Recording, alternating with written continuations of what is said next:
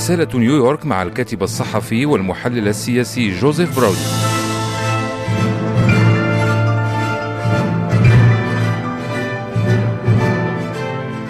مستمعي الكرام تحية من نيويورك. شهدت الولايات المتحدة الأسبوع الماضي أول حالة وفاة لمريض مصاب بفيروس الإيبولا المواطن الليبيري توماس إريك دانكن والذي خضع للعلاج من المرض في مستشفى في دالاس تكساس خلال الأحد عشر يوما الماضية. بعد ذلك بوقت قصير أعلن عن حالة جديدة عاملة صحية بالتكساس كانت تعالج المواطن الليبيري ليصيبها الفيروس هي أيضا. بدأت فحوصات شاملة للمرض في بعض مطارات أمريكا الرئيسة كما يوجد قرب مدينة بوسطن عيادة طبية تحت الحجز الصحي وذلك أيضا بسبب وجود مريض هناك يشتبه إصابته بالإيبولا.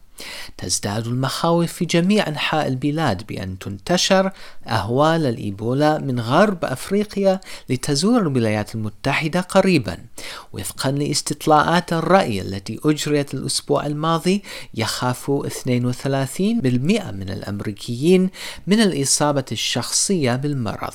ووسط المناقشات الساخنة عن الدور الأمريكي في مكافحة تنظيم داعش والتجهيزات لانتخابات الكونغرس النصفية في نوفمبر تشرين الثاني هناك ارتباك حول ما إذا كانت إدارة أوباما كانت تعالج القضية بشكل كاف وميل من جانب منتقدي الرئيس للتسييس وربما أحيانا تشويه المناقشة. فمن خلال برنامج رش ليمبو الإذاعي الذي سمع على الصعيد الوطني الأسبوع الماضي لمح المضيف أن الرئيس يريد فعلا أن يصاب الأمريكيون بالفيروس. كعرض للحبل التآمري للسياسات الحزبية والتي ترتفع برأسها أحيانا في أمريكا. والغائب إلى حد كبير عن النقاش العام هنا للأسف هو فحص ناضج لما تملكه الولايات المتحدة من خيارات لمهاجمة الفيروس في مصدره وماهية أشكال الشراكة الدولية التي قد تساعد في منع هذه المأساة المتنامية من التصاعد لخراب عالمي. إلى الأسبوع القادم جوزيف براودي من نيويورك.